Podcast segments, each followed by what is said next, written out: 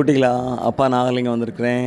மறுபடியும் அக்பர் பீர்வால் கதை தான்யா ஒரு நாள் அக்பர் அரசவைக்கு ஒரு பண்டிதர் வர்றார் வந்து அக்பரை ஒரு கேள்வி கேட்க விரும்புகிறதா சொல்கிறாரு அதுக்கு அக்பர் மகாராஜா பதில் சொல்லணும். அக்பர் மகாராஜா பீர்பால் சொல்கிறாரு ரொம்ப டயர்டாக இருக்குது அவனை வேகமாக கூப்பிட்டு அவன் கேள்விக்கு பதில் சொல்லி அனுப்புங்க.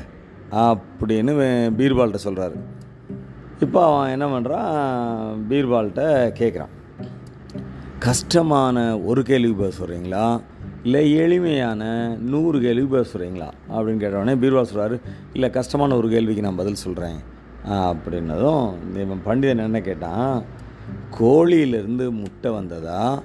முட்டையிலேருந்து கோழி வந்ததா? அப்படின்னு கேட்குறான் அதுக்கு பீர்வால் சொல்கிற பதில் வந்து கோழியிலேருந்து தான் முட்டை வந்தது.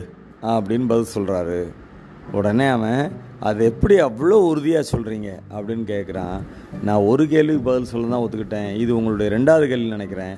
அதனால் நீங்கள் கிளம்புங்க அப்படின்னு பீர்பால் சொல்கிறாரு பார்த்தியா புத்திசாலித்தனம் தான். எந்த பிரச்சனையும் சமாளிக்கலாம் அப்படிங்கிறத இங்கே பீர்பால் நமக்கு செயல்முறையில் காமிச்சிருக்கிறாரு. இன்னொரு நாள் இன்னொரு கதையோட அப்பா வந்து உங்களை சந்திக்கிறேன்.